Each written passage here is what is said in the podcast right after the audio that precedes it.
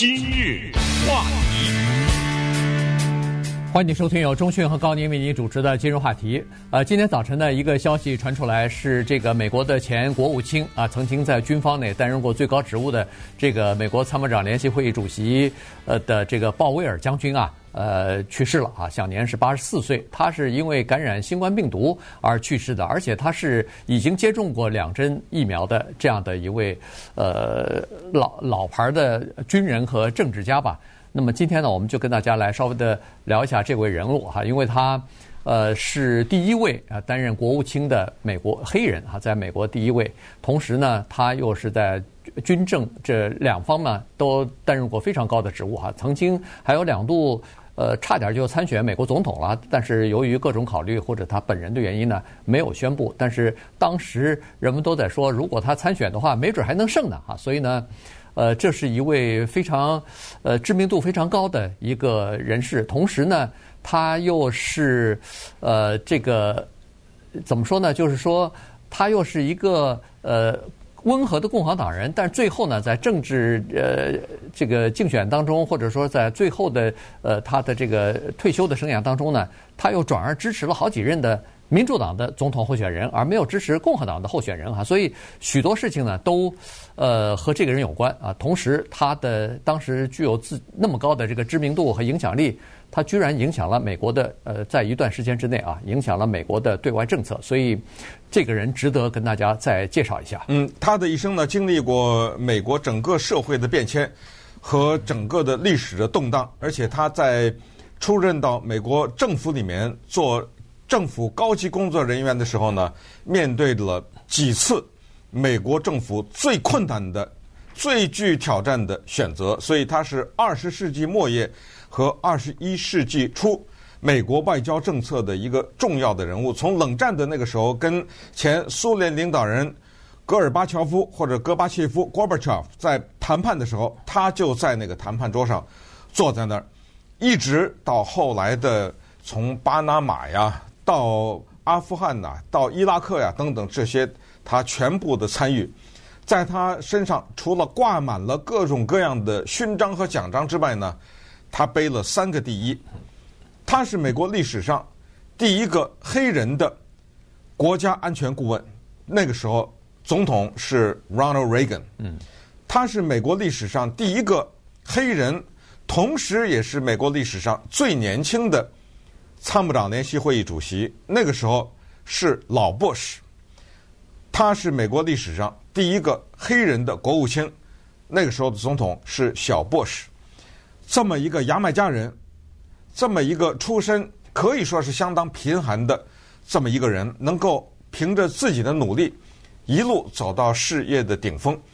其实那个时候啊，历史不能重演，但是他选总统的时候，闹不好真能选上。如果选的话，这个可能是因为他当时的支持率啊高达百分之七十一，这是很多的美国总统。那这是垂涎的一个支持率啊，就可能做两届、做一届都没有办办法拿到的这么高的民意的支持，但是他激流勇退，他能够审时度势哈，能够正确的判断自己的价值和自己对自己的交代和对民众的交代，他两次都决定不选总统，同时当然他后来在政治上做出的一些可以说是相当大的决定呢。也使他变成了一个极为有争议的人物，这一点他清楚的，非常的清楚。他自己在生前也有明确的交代，他就说：“我这一生当中，我的政治生涯当中，我的军事生涯当中，存在了大大的污点，这个污点将伴随着我走向坟墓。”他以至于说了这句话，就是我的污点。有一天会出现在当我去世以后的訃闻上面。嗯，那么如果你扫一下美国各大媒体报道这个消息，没有一个能躲过他说的这个污点，那就是伊拉克战争。对，呃，这个鲍威尔将军呢，他是出生在纽约的一个牙买加的。后裔啊，那么他是在 Bronx 这个地方长大，然后呢，就呃小的时候呢，他上当然上高中啊，然后呢，他就进入到一个叫做军官呃特训班啊，进进入到一个这样的一个后备的军官训练班当中。那么在这个军训练班当当中呢，他是表现得非常优异的啊，居然获得了叫做学员上校的。这么一个称号哈，据说这个是在呃军校当中可以授出的最高的荣誉的称号了哈，所以呢，呃看得出来他对这个军校呢，第一是表现非常好，第二是他特别喜欢这个军校啊。他后来接受采访的时候还曾经说过，他说我很喜欢军校的这种有纪律的呃，就是这种生活啊。同时，他觉得一个人穿上这个军服以后啊。马上一个人的这个 责任心也好，这个对自己的要求也好，马上就变了，变成了呃更高一级了，不是一般平普通的平民了哈。他一下子就觉得自己有了一个更高的追求，或者有个更高的标准了。所以呢，他在呃参加军校之后呢，他就立志要成为一个叫做职业军人了啊。当然，后来他也参加过越南战争哈，在越战期间。他两次受伤啊，其中有一次是为了救呃其他的这个两名呃就是同其他的士兵吧战友吧，呃然后他受伤了，然后回国之后呢，他当然也就留在军队里边了，呃然后呢他就开始不能老老当这个兵啊，于是他就去了美国著名的这个 National War College 啊，这个是培养军官的，尤其是高级军官的。这个呃摇篮吧，这是一个美国的战争学院啊。然后在那个里头呢，他展现出来非常高超的这个领导的才华啊。后来在一九七九年的时候，他就晋升为准将了，这个就进入到高级军官的这个行列当中了。一九八七年，他就被雷根总统任命为第一位黑人的国家安全顾问。嗯，这个呢就开始了他军政的生涯，而且呢也是啊。被他正好赶上了这么多的大事，包括巴拿马哈，那一九八九年美国干预巴拿马的这个事情，还有当然后来的重大的事件就是九一一。我们说一下九一一这个事情对他政治生涯的影响，因为那个时候呢，小布什把他任命为国务卿的时候，正是人们轰他要选总统的时候，就是。人们抬他呀，说你赶紧选总统。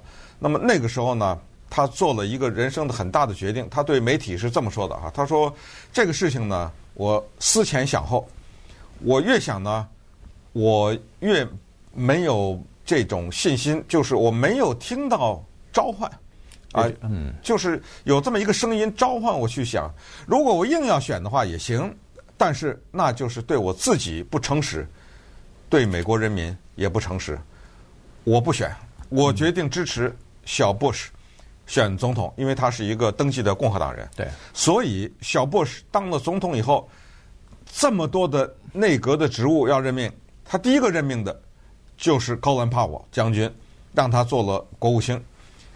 同时呢，也就在这个时候，开启了他和副总统 Dick Cheney 和国防部长。Rumsfeld 之间的矛盾，这三个人呢，内斗的非常厉害，因为他们在重大的问题上的理念不一致，而关键就是这些重大的问题又都涉及到要打仗，对，要花钱，要把美国的年轻人送到前线，到最后很多数千人就没有办法回来了。他经历过第一次海湾战争。那一次是小布什的爸爸发动的。那一次他本身就有点犹豫。我们之前在节目中也多次提到，他的一个铁的规律就是，不管我们发动任何战争，先问一个问题：What is the exit strategy？对，对，你怎么出来？打容易，我们美国厉害，打谁都可以打。打完以后怎么办？怎么收场呢？那么后来，因为第一次海湾战争呢，也是听了他的建议，主要的就是说。他当时说的很清楚，就是打了就走。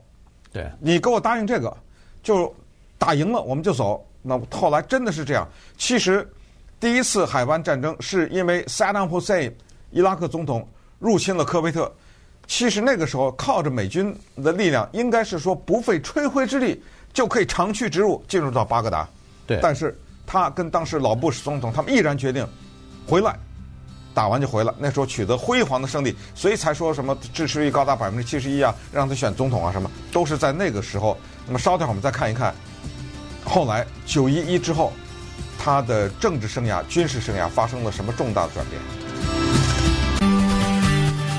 今日话题。欢迎继续收听由中讯和高宁为您主持的今日话题。这段时间跟大家讲的呢是 Colin Powell 将军啊，他今天呃因为这个感染新冠病毒呢呃去世了哈，享年是八十四岁。所以我们把这位呃在美国的政界也好、军界也好都有着呃很高声誉的这么一位呃人物呢，跟大家再介绍一遍啊。刚才说过了，他在这个政界、军界的这种呃创造了好几个第一啊，当时。呃，刚才说的那个海湾战争啊，第一次海湾战争沙漠风暴行动的时候，就是他指挥的。他当时是军方的最高领导人，叫做联席参谋长联席会议主席啊。那个时候，他指挥了一场呃非常经典的这么一个行动啊，在呃很短的时间之内，把呃萨达姆胡塞就是把这个伊拉克的军队全部摧毁哈，从空中到地面全部摧毁，然后救了这个。科威特，同时打胜以后迅速就回来了哈，离离开这个呃伊拉克，马上就回国了。所以当时他被呃称为是叫做国家的英雄啊，这个在民众当中呃有非常高的声望。那个时候，所以才有后来要催他或者说劝他要去竞选总统的这个这个声音嘛。但是他没有去参加，所以进入到这个呃小布希总统的政府机构里边，变成了国务卿。他当时的声誉之高，在参议院里边，在讨论他的任命的时候，是叫做呃无异议通过，马上就通过了哈。所以他变成了这个呃第一位黑人的国务卿。他和小布希一样啊，基本上在。这个军事方面呢，是属于鸽派哈，就是说他们不太愿意派兵出国到外国去作战去。但是这个立场、这个观点呢，在二零零一年九月十一号发生九一事件之后就改变了。在九一事件之后，他作为美国的首席的外交官、国务卿，他必须要赶赶快拉一些盟友，为美国呃这个。发动战争来拉一些盟友，长期的盟友当然就是像欧洲的这些国家、主要的国家等等。所以呢，在打阿富汗的问题上没有大的问题，原因就是阿富汗呃包庇了这个盖达组织，而盖达组织当时的领导人宾拉登策划了这个九一一的恐怖行动，对美国造成了袭击，造成了这么大的这个人员伤亡和呃经济方面的损失。所以打这个阿富汗里边的塔利班，这个是没问题的。但是具体到要不要打伊拉克这个事情呢，是当时是有争议的哈。所以因为什么呢？因为伊拉克它跟那个塔利班，呃，不是塔利班，跟那个盖达组织跟贝拉登没关系啊。你打伊打这个阿富汗没问题，呃，民众都支持，可呃盟友也支持。但是你凭什么去打伊拉克呢？伊拉克跟这件事情有九一一有什么关系呢？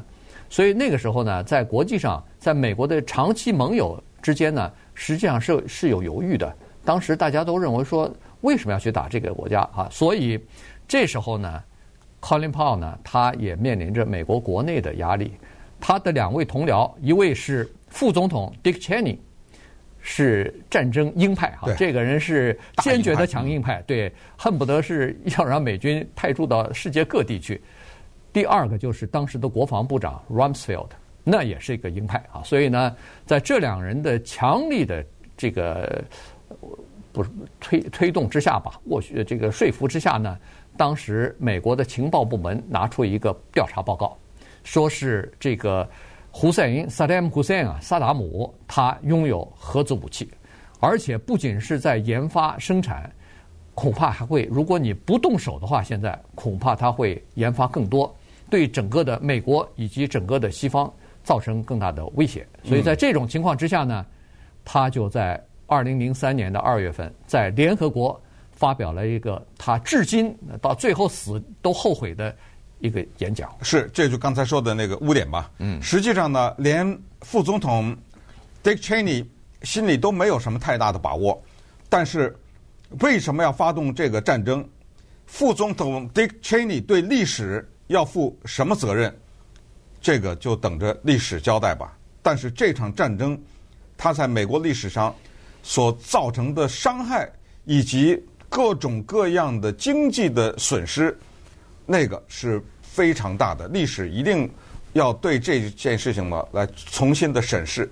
为什么这么说？因为几千条人命和不知道多少个兆的，对不对？这种战争的花费呢，不可能就这么抹抹鼻子就这么算了。谁负责了？对不对？谁受到谴责了？那么，Colin Powell 呢？他极度的内疚，因为他在联合国大会上手里拿着那个小瓶子，我们都还记着，说是采到的样品，大规模杀伤性武器，还出示的那些照片，那些卡车在地面上运输啊，什么都是卫星拍摄的。然后他斩钉截铁地说，伊拉克有大规模杀伤武器这件事毫无疑问。嗯，There can be no doubt。他当时是用的这个词。但是后来，等战争打响了以后，等美军真的进去，进到人家你就翻吧。对，可翻的地方犄角旮旯全翻了没有啊？因为大规模杀伤性武器那要多大的设施啊，对不对？要制造那藏不起来啊，没有办法拿一个皮箱带走啊。两年以后，美国的情报部门悄悄地写了一个报告，美国的民众可能也没有太留意。那个报告说我们 dead wrong，我们。大错特错，那么这件事情就这么过去了。但是零五年，Colin Powell 实在没有办法再在国务卿的那个位置上坐下去，那个办公室他没有办法再走进去，黯然辞职，递了一封辞职信。那 Bush 说：“你再等一些，等一年吧，呃，到第二年我就让你走。”后来顶替他的 Condoleezza Rice，嗯，还记得吧？嗯、又是美国历史上第一第一个。黑人女性还是女性啊，所以呃不是黑人了，是黑人女性啊，这个是第一，因为黑人已经呃康呃 Colin Powell 已经拿去了这个第一，所以 Condoleezza 在任的时候又犯了一些其他的外交上的错误。不管怎么样吧，就是说呢，呃这个人物他必须也要付出自己责任。后来他他退休了以后，写了若干本书啊，在这个书里呢也是不断的来反省这个事情。同时呢，他在政治上面突然发生了一个转变，他发现共和党开始向右移动，是吧？所以在当奥巴马出现的时候，他受到了自己党的猛烈的抨击，因为他把那个票投给了奥巴马，而且居然还在民主党全国代表大会上去讲话去了。对对对。他那个时候的，说实话，尽管离开了这个国务卿这个职务，但是在呃民众的心目当中，他还是一个算是一个非常正直的，而且大家都比较相信的这么一个人物哈。所以呢，他的这个呃支持率啊，民意的这种支持率和知名度都是有的。当时共和党人是。特别希望他站出来支持当时的共和党的总统候选人 John McCain，嗯，但是没有想到他转而支持了这个呃奥巴马啊，因为他可能也认为说奥巴马是一位黑人哈，美国历史上还从来没有一位黑人的总统，同时他对奥巴马的这个呃提出来的一些政策什么的，他是说叫做鼓舞人心啊，他认为奥巴马这个能力是是了不起的，所以呢他是。呃，背书给奥巴马站出来背书，同时还在全国代表大会、民主党的大会上讲发言等等，所以这个呢，让共和党人特别的失望啊。同时，当然批评他的这个意见就更多了。到二零一六年的时候，又有人说：“哎，你出来竞选总统吧。”那个时候，呃，共和党看上去没有什么太强的，呃，太强的这个候选人啊。当时大家都低估了。其中的一个候选人叫做呃 Trump 啊，所以 Donald Trump，大家都认为说他是玩票啊，他是专门凑热闹的，没有想到后来当选，拿点知名度嘛。啊，对对对，那那个时候呢，又有人传达他说要不要再竞选，他还是说我对政治已经缺乏激情，还是没有听到耳边的那个召唤啊，所以呢，他再次拒绝了人们对他的这个评论。但是在二零一六年的时候呢，他又是站在了。这个就是现在的 Joe Biden 的这一边哈。二零一六年是喜来利。啊，喜来利站在了喜来利这一边。然后呢，他呃，等于是在在在这个呃，没有支持，他不光是没有支持川普，而且对川普的批评是非常激烈。他说的话很重啊，当时啊，他说这个人是我们的，他叫 National Disgrace，是我们国家的耻辱。嗯。International Pariah，这就是。他将让我们国家成为国际的弃儿。嗯，用了这么重的词汇，你想想他在共和党里面能受欢迎吗？但是他依然是一个登记的共和党人，一直到了二零二零年的时候，那么那时候呢，他再次猛烈的抨击 Trump，他又把票投给了后呃民主党候选人拜登，呃，同时又说了一些话，那就对那个 Trump 说的很重，说什么呃无视宪法啦，什么就什么这个造谣啊，什么撒谎啊，什么就这种话又说了很多，然后呢？他在这个时候，他表示了，他说：“我将离开共和党。”那么这个时候选举已经结束，一月六号已经国会都冲了啊！冲完国会以后，他就说：“共和党，我没办法待了。我也不是民主党人，呃，我将不跟随任何党，我将只是观察我自己的国家，啊，看什么党对我们国家有利，我会做什么样的决定。”所以呢，这个就是 Colin Powell 他这一生哈。当然，呃，现在是说他是这个突破性的感染，也就是说，呃，没有一个疫苗是百分之一百的保险的。他尽管打了两针疫苗，但是还是感染了新冠病毒。当然，现在也不知道他打了第三针没有哈，这是第一。第二，呃，是不是有其他的基础病啊什么的？但是从目前的情况来看呢，就是说，呃，在打过两针疫苗的人当中，感染的人数呢，呃，尽管，呃有，但是还是非常少的哈。同时造成死亡的这个人数呢就更少了。在呃一亿多人打了这个疫苗，呃就是完全注射这个疫苗呃之后呢，有七百几多人死亡吧。但是这里头呢，大部分百分之七十以上呢是六十五岁以上的老人。所以呃从这个 Colin Powell 他感染这个病毒而死亡这件事情呢，实际上也给我们一个提醒，就是说不要以为打了疫苗就安全了，实际上。打了疫苗以后，有可能还是有这个突破感染，所以呃，再采取其他的这个，比如说是戴口罩啊什么的，保持距离啊这样的防范措施还是有必要的。